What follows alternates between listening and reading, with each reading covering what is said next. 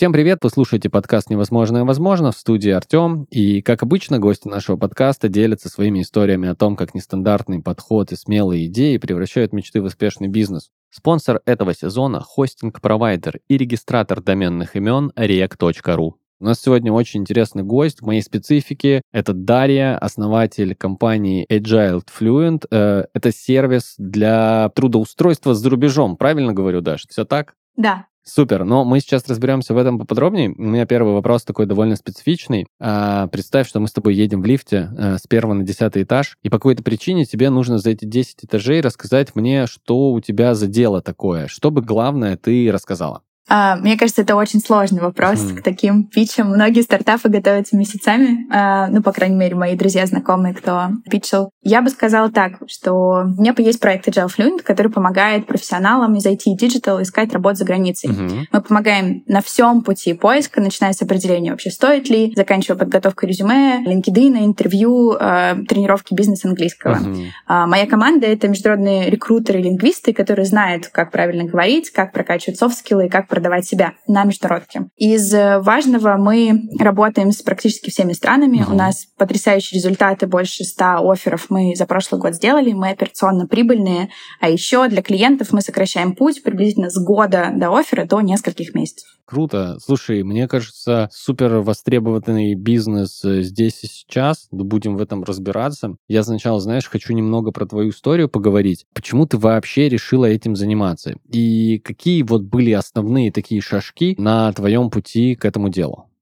Давай. На самом деле такая очень лиричная для меня важная история. Как у многих, наверное, фаундеров проектов, часть идей создаются или там появляются через боли свои собственные. Я в 2020 году ушла из найма. Я тогда работала в CPO компании Muffin. А до этого я была стратегическим консультантом, работала в McKinsey, в международной компании, в которой я готовилась больше полугода, чтобы пройти интервью, тестирование. И это был тоже очень непростой путь. Я знала, насколько сложно, а после, уже будучи в McKinsey, помогала другим ребятам, которые хотели в эту компанию попасть, готовиться к интервью, решать кейсы. В общем, для меня такая была очень важная тема — помочь, и потому что мне тоже помогали. Но когда я ушла из найма, я решила, буду делать свой бизнес, а еще хочу в Stanford поступить в бизнес-школу. Круто. Вообще так прям хочу, думаю, буду вообще умничка, поступлю. Но я понимала, что большая боль у меня и проблема — это мой английский язык, потому что он такой был с большим-большим самозванцем, который ходил за мной и всегда как бы мешал мне, когда я была в McKinsey, разговаривать с нашими там экспертами, когда я была уже в Muffin, мы ездили на конференцию, нужно было нас презентовать, тоже было непросто там с партнером договориться. В общем, я такая прям с болью большой с английским пошла в это дело. 8 месяцев страдала над GMAT, TOEFL, вроде неплохо сдала, но потом, остановилась на этапе, что, кажется, я сейчас не готова, но английский, слишком для меня тяжело. Как только я начала думать, что надо будет прийти на интервью с чуваками, с алумни Стэнфорда, и с ними 2 часа разговаривать про мою жизнь, думаю, не, это пока не для меня. И где-то в 2021 году весной я эту тему поставила на стоп, но начала ресерчить и расспрашивать ребят-профессионалов, для которых английский такая же проблема, как и для меня. И оказалось, что для многих, это большой барьер. И в профессиональном плане в первую очередь. Многие мечты, возможности останавливаются в наших головах, потому что мы считаем, что нам не хватает нашего языка, чтобы показывать, что ты крутой профессионал, и реализовываться где-то не в России. И от этого появился концепт. Хочу помогать учить английский для того, чтобы на нем можно было работать, и чтобы люди перестали так его бояться, и наконец-то его выучили. Хватит уже его учить всю свою жизнь. А после к концепции «учить английский для работы» добавилась концепция «а как учить?». И мы начали вообще весь Agile Fluent начался с того, что мы сделали наш первый концепт продуктовый — это спринты. Мы помогали учить английский итерациями, маленькими кусочками. Как ты в Agile команде создаешь какой-нибудь продукт с дейликами, планированиями, ретроспективой, демо, со всеми нашими agile фичами, которые мы все привыкли использовать на работе. И от этого название Agile Fluent. Все очень просто. Так появилась концепция. После мы сделали первые итерации, первые спринты, они начали заходить ребятам, и мы сделали их первых 8 штук, и пошло-поехало, и мы здесь, где мы есть. Круто, круто. Слушай, очень люблю истории о бизнесе, который на собственных болях основан. Это всегда вот прям такое тесное сочетание своего дела и своей жизни. Это круто. Поэтому, думаю, у нас будет много всего еще интересного. Сейчас посмотрим. Давай по важным, да, нас часто слушают начинающие бизнесмены и так далее, по важным вещам про старт. Что нужно для того, чтобы такой бизнес запустить? Кто нужен? Что нужно? Возможно, какие деньги придется подготовить на старте? Что понадобилось тебе? Ну, слушай, у меня был такой концепт, и я на самом деле пропагандирую его, это стараться очень быстро и дешево проверять и убивать все то, что не работает, и стараться не инвестировать очень много в это финансовых ресурсов. Но как бы я инвестировала очень много своего времени. То есть Agile Fluent для меня full-time проектом был всегда, начиная вот с момента, когда я запичила мой первый концепт ребятам, и такие: «О, ничего себе, это прикольно, я бы за это заплатил». И когда я пришла к методистам, ребятам, которые бы помогали мне делать спринты, потому что я все-таки руками не смогу их написать правильно с методологической точки зрения, да, чтобы это людям правда помогало. И методисты начали говорить: «Блин, это Даша, это очень крутой проект, я хочу к тебе в команду, ну давай вместе что-нибудь попробуем». Вот это для меня был такой прям значочек, что, о, кажется, я что-то нащупала. Но концепция Agile Fluent не появилась в первой итерации, это моя третья итерация была, до этого я убила 2 идеи, которые у меня были, и я убила их, ну, используя только свой ресурс и больше ничего не тратя. И, наверное, вот про первоначальный сетап, что тебе нужно, как начинающему предпринимателю с любой идеей, это полная погруженность, это первое. Второе — это желание не тратить вообще ни копейки, то есть быть очень таким человеком, который старается экономить и старается за 0 рублей пробовать, потому что я слышу очень много идей. Давайте мы нальем трафик, посмотрим, какие там конверсии, а потом будем создавать продукты. Такой: так, но налить трафик — это стоит много денег. Еще, особенно в нишах, в которых мы же не запускаем, не знаю, второе, что-то очень известное и популярное, где тоже уже очень дорого покупать лиды. Ниши тоже достаточно дорогие в поиске, чтобы что-то куда-то налить. В общем, без ченежков. И третье, для моего продукта сетап был очень простой. У нас было 5 человек на старте. Это были методисты и лингвисты, которые помогали делать первый спринт. И мы с ребятами договорились на очень простые условия финансовые. То есть я чуть-чуть платила ребятам, понимая, что как только у нас идея зацепится, мы просто поменяем мотивацию, она станет приближена к рынку. И ребята, которые искренне верили в идею, согласились. И вот большая часть из них до сих пор со мной в команде. То есть спокойно предлагать ребятам ниже ставки, потому что не из чего особо брать, да, денежки, тем самым отсекая тех, кто не очень сильно замотивирован, и оставляя вот прям звездочек, которые с тобой останутся потом до конца. О, слушай, это очень важный практический совет для сбора команды, для стартапа. Спасибо тебе за это. Слушай, ну я так понимаю, что в центре продукта это, конечно же, определенный уровень знания английского, но такой, да, финал и полный пакет — это трудоустройство за границей. Слушай, расскажи, ключевое отличие в поиске работы в России и за рубежом. Мне кажется, ключевое отличие — это то, что за границей конкуренция намного выше, чем на твоем локальном рынке в России. И что значит конкуренция выше? Это значит, что количество ребят, которые хотят и аплицируются, и откликаются на вакансии, ну, в сотни раз больше. Мы даже не можем себе представить эти цифры, мне кажется, это очень редко, когда в России, не знаю, там, нанимают продакт-менеджера, разработчика, а там, не знаю, там, по 1000 анкет пришло заполненных или резюмашек от ребят. Да? Это редко. Мы все-таки выбираем из очень небольшого рынка. Да. Рекрутер из Великобритании, из финтех-стартапа, поделился с нами инсайтом, что они на продуктовые вакансии получают почти 4000 резюме. Вот это то количество, с которыми нужно конкурировать людьми. Отсюда высокая конкуренция приводит к тому, что часть процессов автоматизирована. Да. Твое резюме, например, не смотрит сначала рекрутер, а просматривает автоматическая система, которая по ключевым словам тебя отбирает. То есть ты должен подходить, да, ты должен делать много чего по правилам. Еще одна штука, что процесс длиннее. Да, так как в воронке, не знаю, у стартапов за границей намного больше кандидатов, чем здесь у нас в России, процесс все равно растягивается. Да. Некоторые ребята, конечно, харят быстро за 2-3 недели, но не стоит на это рассчитывать в, не знаю, обычно это 2-3 месяца, то есть твой процесс будет просто медленнее, длиннее. Ну и из дополнительного, наверное, такого необычного этапа тоже отличаются, то есть так как для, не знаю, там, для нанимающего менеджера и рекрутера в России очень понятен твой контекст, из какой компании ты пришел, да, там, бэкграунд твой, ой, блин, Тинькофф хорошая компания, Яндекс клевая компания, вот эти какие-то не очень ребята, да, то для рекрутера за границей или нанимающего менеджера вообще непонятно, откуда ты, и поэтому появляется Сопроводительное письмо, пожалуйста, напишите. Behavioral интервью, пожалуйста, пройдите. С командой поговорите, решите кейс, сделайте еще. И в среднем этапов из обычных наших, там, 3-4, в некоторых компаниях, правда, побольше, однозначно у всех может быть по-разному, у ребят этапов 6-8, иногда 9, то есть в разы больше, да. Вот. И к этому тоже нужно ко всему готовиться. То есть ты будешь делать, скорее всего, проходя процесс отбора, что-то совершенно новое для тебя, что ты в рамках трудоустройства в России никогда не делал. А что дальше? Какие вот по твоему опыту отличия? Например, мы помогли человеку трудоустроиться, какая-нибудь клевая продуктовая вакансия, о которой он мечтал, где-нибудь в Западной Европе. Он работал, у него большой опыт работы в России. Что его на пороге ждет? Вот он приходит в компанию. Что будет кардинально отличаться и к чему здесь стоит подготовиться на период адаптации, возможно? Слушай, мне кажется, что как будто одно большое будет ключевое различие — это то, с кем ты будешь работать. Да? Ты будешь работать с ребятами совершенно из разных, скорее всего, культур, стран, возможно, территорий. И это на самом деле очень сильно будет менять то, как ты привык коммуницировать на работе с людьми. Мы общаемся со всеми, конечно же, нашими ребятами, кто получил оффер и уже переехал, и прям чувствуем, что они особое внимание обращают тому, как поменялась коммуникация, насколько внимательными они были первые месяцы, чтобы очень четко сформулировать свои мысли, как долго, оказывается, нужно и можно писать письмо на английском там, своему руководителю или команде, да? Ты будешь на это время тратить намного больше, чем ты тратил раньше.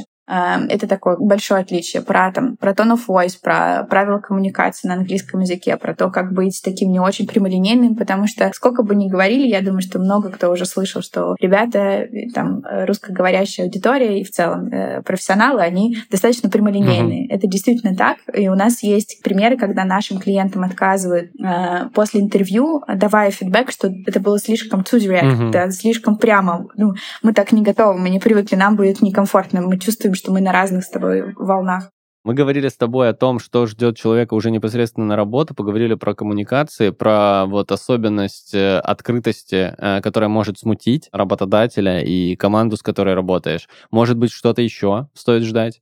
Ну, я думаю, стоит ждать того, что будет не просто с акцентами, особенно если твоя команда распределенная по всему миру. Вот тут будет прям, нужно будет покорпеть, постараться, и английский голова прям будет очень-очень такая свинцовая первые месяца, потому что сразу будет много всего нового и сложного. Еще из таких важных моментов — это про перформанс. Тоже нужно отметить, что в России мы, как правило, заключаем трудовой договор, ну, вот такой бессрочный. Там мы начали работать, мы работаем. А в Европе, в Америке заключаются либо срочные трудовые договоры на какой-то период времени конкретный, обычно это год, либо 3 года, либо тебя берут в качестве ИП на договор, когда ты просто поставляешь услуги какие-то ребятам. И в обоих этих случаях, то есть на тебя смотрят, на твой перформанс достаточно пристально, потому что у ребят есть возможность через какое-то время поменять тебя на кого-то другого, да, повысить эффективность работы, сделать так, чтобы было лучше. То есть у нас увольнять сложно, да, в Европе с этим вот есть определенные вещи, которые им помогают расставаться с ребятами на очень добрых началах быстрее. Это все к тому, что результатов от тебя будут хотеть, ну, возможно, и у нас тоже хотят сразу, но там будут хотеть сразу легитимно. Плиз, да, у нас с тобой год, да, у тебя нету 3-4 месяцев раскачиваться, поэтому, пожалуйста, давай-ка мы вот прямо сейчас уже будем производить какие-то результаты. И мы это видим, тоже ребята нам рассказывают, что это очень хорошо транслируется руководителями, да, про ожидание, что я от тебя хочу, какие конкретно вещи я хочу от тебя. Плюс и там OKR побольше, почаще внедрены в компаниях, если мы говорим там в IT, то в основном многие работают через KPI, и, в общем, будет пристальный контроль за твоим перформансом сразу. И поэтому времени на раскачку будет не так много, и это вот двойная сложность относительно того, что еще и язык, еще и разные культуры, а если ребята из разных стран, а еще и сразу перформить хорошо, то первые 2-3 месяца прям будут такие, прям жесть, но они того стоят. Не могу не спросить, мы сейчас дальше пойдем по трудоустройству, но дико интересно, а как часто ты в своей работе со стереотипами сталкиваешься, связанными именно с национальностью людей? Вот ты русских специалистов помогаешь устроить в другие страны. Бывает ли такое, что работодатель на уровне ознакомления с резюме не готов, например, работать со специалистом из России? Слушай, мне кажется, что это в первую очередь не про национальность, а про сложность процесса. Mm-hmm. Потому что устроить человека из России, или не только из России, из Казахстана, из Узбекистана, не знаю, там, Беларуси mm-hmm. сейчас, это непросто, mm-hmm. это долго и дорого. И компания, она все-таки в первую очередь свои бизнес-результаты пытается достичь, да, и на своей стороне. Для них, как и для многих, найти человека нужно вчера, mm-hmm. а если вот мы выбираем этого кандидата, это еще 2-3 месяца сверху мы будем готовить документы, ждать ок от посольства, да, эту визу, потом я буду тебя перевозить, это долго и дорого. И вот то, что мы видим сейчас, особенно с европейскими стартапами, мы в первую очередь работаем с Европой, потому что она ближе, и потому что все-таки Америка, Канада и Австралия посложнее чуть-чуть угу. с визовыми ограничениями, у них они более жесткие, не просто туда поехать, в общем, по работе. Европа в первую очередь смотрит на локалов сначала, да, на тех ребят, которых она может достать с рынка прямо сейчас. Uh-huh. Но я бы не сказала, что в Европе внутренняя миграция тоже хорошо распространена. Нет, это тоже непросто. А потом уже смотрят ребята из других стран. И поэтому национальность, ну, в первую очередь, когда ребята смотрят на резюме, такие, блин... Uh-huh. С этим нужно будет повозиться. Uh-huh. И если это не соответствует их бизнесовым интересам, они скажут «нет» на старте. Многие компании, и на самом деле большое им спасибо, пишут в резюме, готовы ли они рассмотреть кандидата, у которого нету work permit, которому нужна виза sponsorship, uh-huh. или не готовы. Uh-huh. Да, и мы просто не откликаемся за наших клиентов и не рекомендуем откликаться, если там четко прописано «не готовы рассматривать». Uh-huh. Да, потому что, ну, время терять не стоит. Понял, понял, с этим разобрался, круто.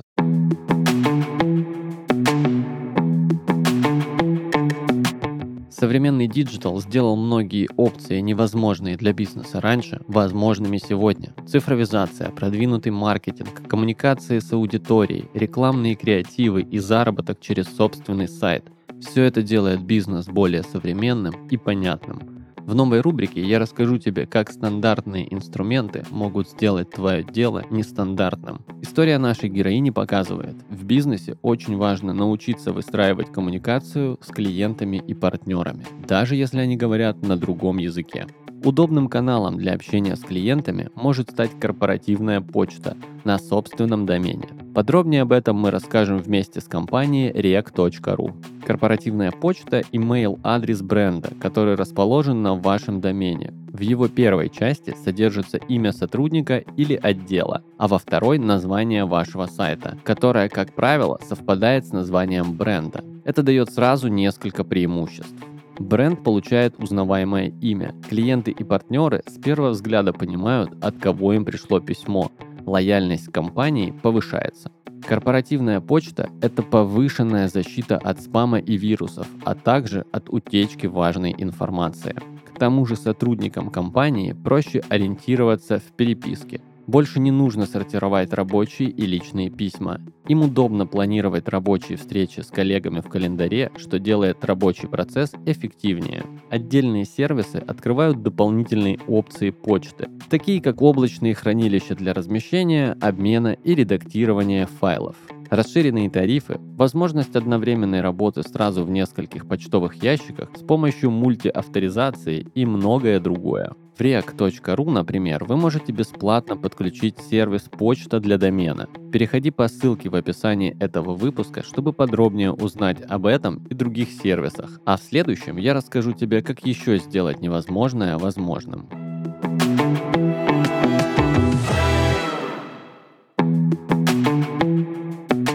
Спонсор сезона REG.RU, российский хостинг-провайдер и регистратор доменных имен. Компания предлагает инструменты для создания и развития сайтов любого уровня сложности. Более 3,5 миллионов клиентов уже выбрали REG.RU для своего бизнеса. Присоединяйся и ты! Хочу спросить, на данный момент, как устроен рынок миграции трудовой? Какие страны самые востребованные? Вообще бывает ли такое, что человек приходит ваш клиент с конкретным запросом на конкретную страну? Если да, то какие направления mm-hmm. более всего распространены? И что касается потребности mm-hmm. работы за рубежом, какие специалисты из России, из каких областей самые востребованные? Угу. Если говорить про страны, то приходят в основном с Европой. И я думаю, по понятным причинам, да, Европа поближе, Европа открытая с точки зрения выдачи виз и так далее. Из Европы много про Германию, потому что она такой достаточно большой, сильный IT-хаб. Про Португалию. Ребята приходят с конкретными иногда запросами, например, про Финляндию или Швейцарию или Швецию, но бывает достаточно редко. Обычно приходят с запросом в конкретную страну в случаях, когда, например, я переезжаю, потому что моего партнера позвали, да, и его релоцируют, а мне в этой конкретной стране нужно найти работу. И у этих партнеров, у этих ребят, наших клиентов, скорее хорошая ситуация, потому что они уже будут с визой, которая будет давать им возможность работать, легализоваться в стране. То есть их шансы хорошие очень найти работу в очень маленьком рынке, потому что если рассматривать рынок каждой страны, европейского, он небольшой, даже немецкий рынок, он все-таки ограниченный. Вот. Великобританию очень хотят, но с Британией тоже непросто. Ребята выдают рабочие визы, но скорее компании, стартапы будут ожидать, что ты позаботишься, не знаю, сделаешь себе Global Talent визу, а после этого очень быстро тебя заберут. То есть там процессы выдачи тоже непростые. В Великобритании все связано с тем, что у них есть список аккредитованных компаний, которые могут перевозить, да, и претендовать на то, что они вызовут какого-то человека и привезут на работу с другой страны. А этот список, ну, конечный. Там молодых стартапов, которые вот подняли раунды и которым нужно прям быстро расти, конечно же, нету. И поэтому рынок там такой тоже очень ограниченный. Хотят иногда в Австралию, но мы очень отговариваем ребят, которые хотят в Австралию, потому что там тоже с выдачей очень-очень сложно. Рынок небольшой, и там долго очень мучиться. Вот мы нашли оффер. У нас был клиент, продакт, он тоже пришел к нам такой: Австралия, Новая Зеландия, ребят, только эти. Мы там, ну, Андрей, ну так не получится. Переубеждали его, немножко начали там работать, вроде так, да, в итоге работает на офигенский стартап европейский. Австралия ничего, он никакого отношения не имеет, но доволен, очень счастлив, все офигенно, у него работа теперь новая. А в США тоже все очень сложно, ребята хотят, и США, ну, офигенное место, очень много работы, там очень хорошие зарплаты, супер, но переехать в США по рабочей визе — это практически невозможная задачка. Скорее всего, тебя возьмут на контракт удаленно, значит, ты будешь сидеть в каком-то месте с гигантской разницей в часовых поясах, 8, 10, 12 часов, работать по ночам, получать хорошую, достойную зарплату, как ИПшник, да, но без переезда по работе, да, это непросто. Вот. И по поводу того, кого хотят из-за специалистов, ну, в первую очередь, конечно же, айтишников, ребят, представителей IT-профессий диджитальных. Нас любят разработчиков, очень любят наших дизайнеров, продакт-менеджеров, это все очень такого востребованные ребята. Мы неплохо продаем, да, на международку проектов, аналитиков, креаторов, контентщиков, бренд-менеджеров, диджитал-маркетологов, в общем, диджитальщиков много хотят, и это, ну, очень рационально объясняется, потому что все-таки IT — это та сфера, которая, ну, плюс-минус, как бы условно, достаточно универсализированная, да, универсальный продукт в одной стране, продукт в другой, делает плюс-минус похожие штуки, в которых есть, конечно же, продуктовая специфика, и еще это, кстати, важный очень пункт, что за границей хотят профессионалов, которые скорее имеют большой опыт в доменной индустрии, не знаю, там, ищут продакт-менеджера в какой-нибудь банк, они будут хотеть, чтобы у тебя был опыт в банках, потому что для них, опять возвращаясь к пунктам, нет времени тебя научить, они хотят купить твою экспертизу вместе с тобой. В общем, плюс-минус универсальное у нас понимание, что есть продакт-менеджер, аналитик, не знаю, там, диджитал-креатор, разработчик во всем мире, и локальная специфика, ну, не очень важна. Другие бизнесовые профессии, условно, там, инвестора, ребята просто дженерал-менеджеры, финансисты, тоже продаются, но все равно сложнее. То есть мы работаем с этими ребятами, стараемся помогать, но понимаем, что цикл поиска работы для них будет больше, он будет там 6, 8, 9, 10 месяцев, да, потому что нужно будет много перебрать и приложить очень много усилий. Кстати, тоже важная здесь вещь, что часто очень ребята, наши клиенты, сдаются где-то на пути, потому что все-таки получать отказы для нас — это непростая вещь, да, из-за того, что в России ты можешь легко найти работу, да, выходишь на международный рынок, и тебе 250 раз отказали, и ты такой: блин, ах, это непросто, кажется, это не мое. Вот, кого точно нет, мы пробовали с логистами, ребятами, у которых очень большая локальная специфика, где российский рынок отличается сильно от того, что нужно будет делать за границей. Это вот просто как глухая стена, да, вот у нас не получается через нее пробиться. Ну и все, кому нужно какое-то дополнительное подтверждение своего профессионализма, чтобы официально на территории страны можешь зарабатывать, не знаю, все про медицину, все про образование, все про, не знаю, дополнительные какие-то такие вещи, все, к сожалению, нет. И здесь ребята в первую очередь переквалифицируются в кого-то, да, либо удаленно помогают, если есть возможность. Наверное, у врачей никак, но вот в образовании все ребята скорее удаленными становятся сотрудниками где-то и помогают, нежели ищут работу и переезжают по визе. рабочий. Вот. На рынке много всего интересного внутреннем в России происходит последние 4 года. Плюс еще, да, дополнительные возможности. Можно уехать, работать в другую страну. Кому бы ты посоветовала точно приосмотреться к работе за границей, либо не ограничиваться поиском нового места работы в России? Слушай, мне кажется, здесь мы возвращаемся к вопросу, у кого больше шансов, потому что мы чуть-чуть с тобой рассмотрели, у кого больше шансов с точки зрения профессии. Еще очень важный уровень сеньорности в оценке шансов. Да? Чем больше опыта у тебя, тем выше шанс, что ты сможешь найти работу за границей. Поэтому кажется, что логичным начинать этот непростой, очень-очень сложный путь ребятам, которые, представители IT и диджитал профессий, б, ребята сеньорные на российском рынке, хотя в России сеньорность очень колебается, мы очень по-разному ее ощущаем. Мы можем говорить про справедливость, этих вопросов. Если я, условно, продакт с 2 годами опыта, но делаю просто невозможные вещи, сделайте меня CPO или сеньором, у меня был такой опыт, я через буквально пару лет стала CPO, просто потому что получалось у меня складывать. Но на международке роль CPO или хеда получить с 2 годами опыта, конечно же, у меня бы не было возможности. Вот. И поэтому уровень сеньорности, который на международке звучит сеньорным, значит сеньорным. Это 4+ лет опыта, где-то 5+, где-то 6. Можно на вакансиях покопаться и посмотреть. У всех по-разному. И последняя, 3-я штука — это уровень английского, уровень языка. Очень важно, потому что вот мы начали с моей истории про Agile Fluent, как он появился со Стэнфордом и прочими. Я понимала, почему я отодвинула это чуть подальше, потому что сейчас я натренирую себя на тесты, возможно, я месяц буду готовиться и смогу хорошо поговорить на интервью, которое тоже будет такое достаточно стрессовое. Но потом мне каждый день нужно будет писать эссе, потом мне каждый день нужно будет говорить, ходить на лекции, нетворкать, общаться, развивать свой бизнес там. И я понимаю, что для этого я пока не готова. То же самое и здесь. Если пока вы чувствуете, что не готовы, то же самое, что вы делаете сегодня на работе на русском языке, сделать на английском, кажется, еще не время. Вам нужно чуть-чуть еще подготовиться, потому что скорее это вам будет в минус очень работать, и вы не сможете проявить себя, даже если у вас получится получить оффер. Вот. Окей, это целое руководство к действию. Спасибо тебе за это большое. Слушай, а давай еще дадим один совет для человека, который, понятно, лучше... Абсолютно, я точно в этом уверен, в таком опыте, тем более, если первый раз обратиться к профессионалам, к тебе, например. Но если все-таки нет, расскажи какие-нибудь самые популярные ошибки, которые совершают люди, которые впервые ищут работу за рубежом, и что точно не стоит делать. Мне кажется, начинать будем с момента, когда ты решил, что международная карьера — это моё, я готов. Самая большая ошибка — это либо очень широко расставить критерии того, что я ищу, а я вообще все могу делать, и продакт-менеджер, и проджект, и вообще напишу, и аналитика, все ищу везде, во всех направлениях, слишком широко. Слишком широко плохо, потому что начнешь тыкаться, ты как гипотезы начнешь проверять, слишком большие у тебя количество критериев, ты не поймешь, что работает, что не работает. Лучше, даже если у тебя есть возможность пробоваться на разные роли, в разные страны ты не ограничен, все-таки приоритизировать. Кажется, мне по душе, я буду максимально счастливым человеком и вижу большой свой профессиональный потенциал в этом, вот в этой роли, конкретно в этих индустриях, например, конкретно в этой стране.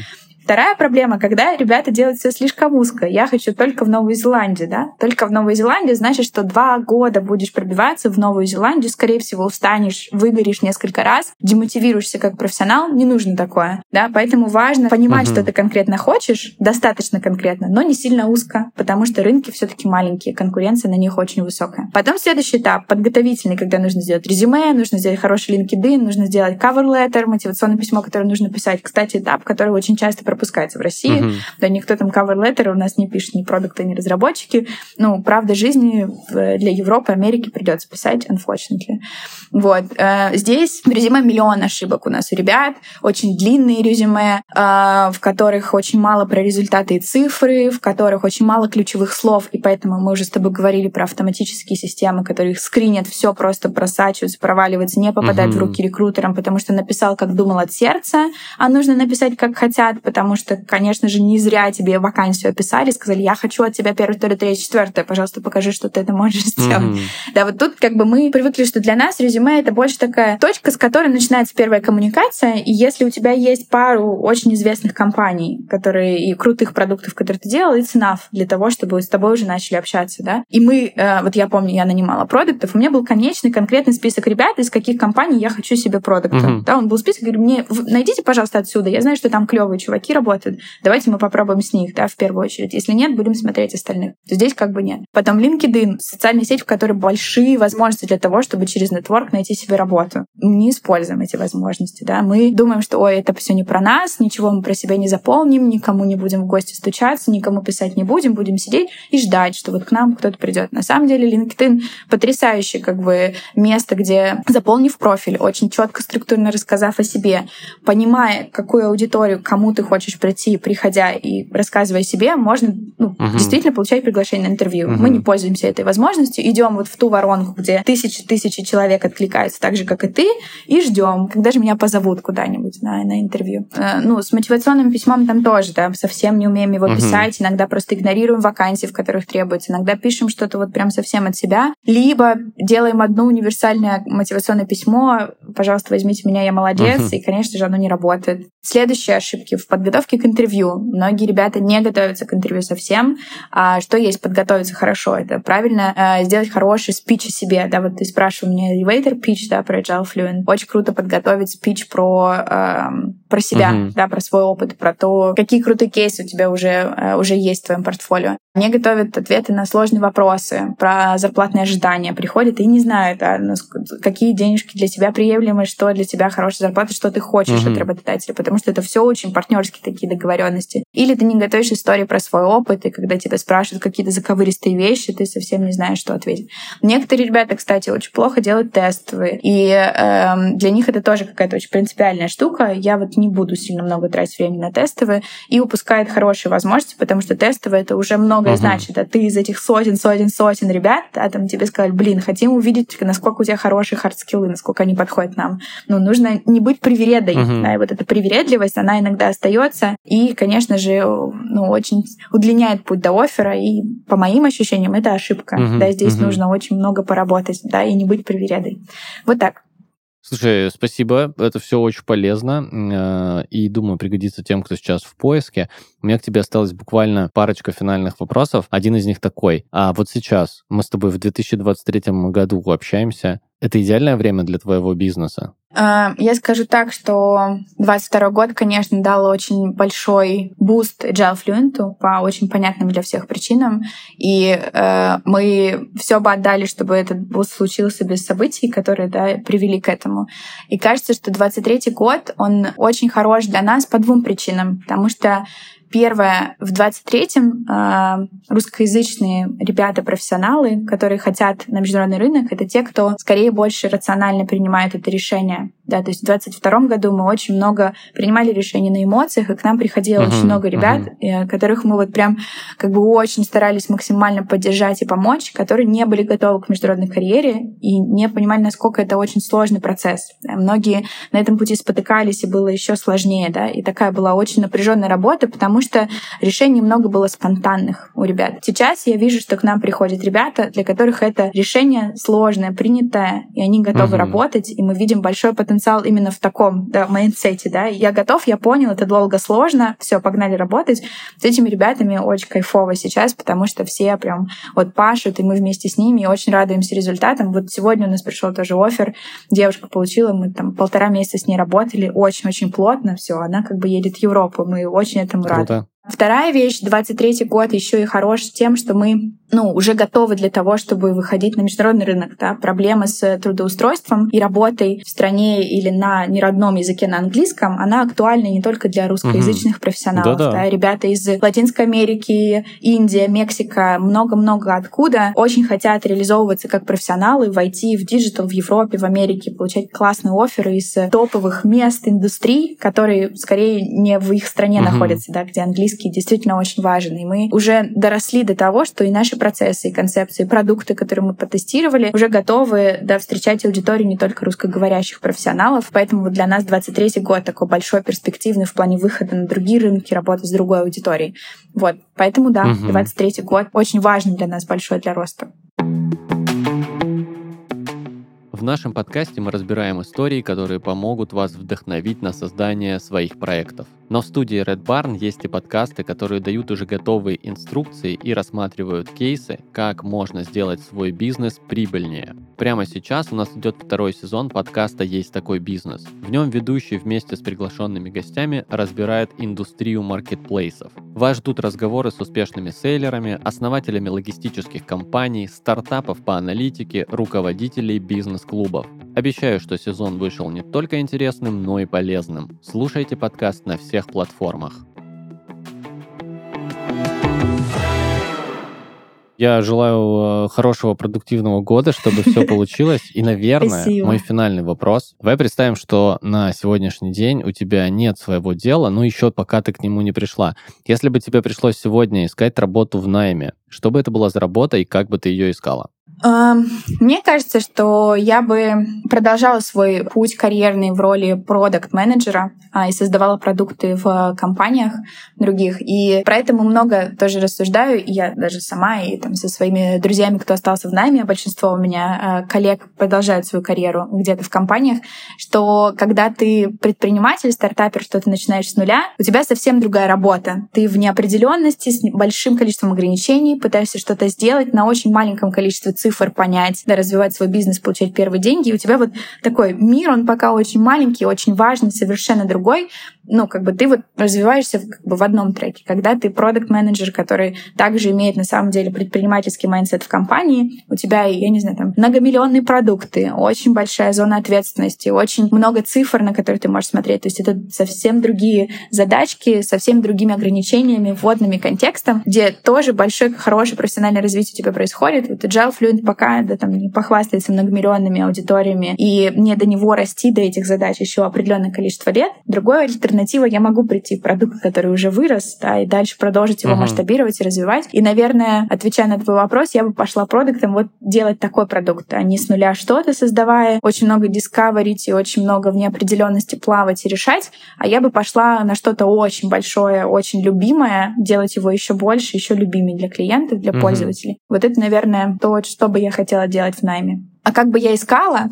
Я думаю, что я бы искала, во-первых, через нетворк, потому что он такой очень большой и значимый, и кажется, что это вот как с отзывами, знаешь, покупать продукт или идти к хорошему тренеру, потому что его порекомендовали свои знакомые, это как бы сразу, ой, мне проще, легче, я понимаю, что все будет классно. Также, мне кажется, с компаниями, если у тебя есть там хороший дружочек, знакомый, бывший коллега, который говорит, что там клево, я ему поверю, да, и я бы хотела работать в месте, в котором с большей вероятностью мне будет клево. Поэтому первое, что я бы сделала, это, конечно, пошла бы по своему нетворку и поискала, какие возможности есть там. А второе, просто выбрала бы список компаний, в которые мне хочется, какими продуктами мне бы хотелось заниматься. И точечно пошла бы в них, искала бы рекрутеров, нанимающих менеджеров, общалась бы с ними, рассказывала о себе и попробовала продать себя прицельно в те места, где мне бы хотелось развиваться.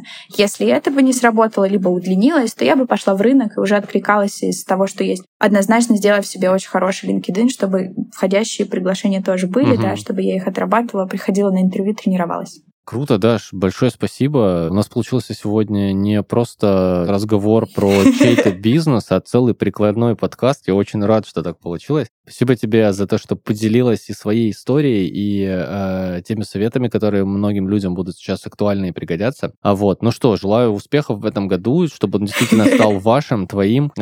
Спасибо за этот подкаст. Пока. Спасибо тебе. Пока-пока. Вы слушали подкаст «Невозможное возможно» студии Red Barn. Подписывайтесь на нас в соцсетях, слушайте нас на всех музыкальных платформах, верьте в свою мечту, и невозможное станет возможным. Всем пока!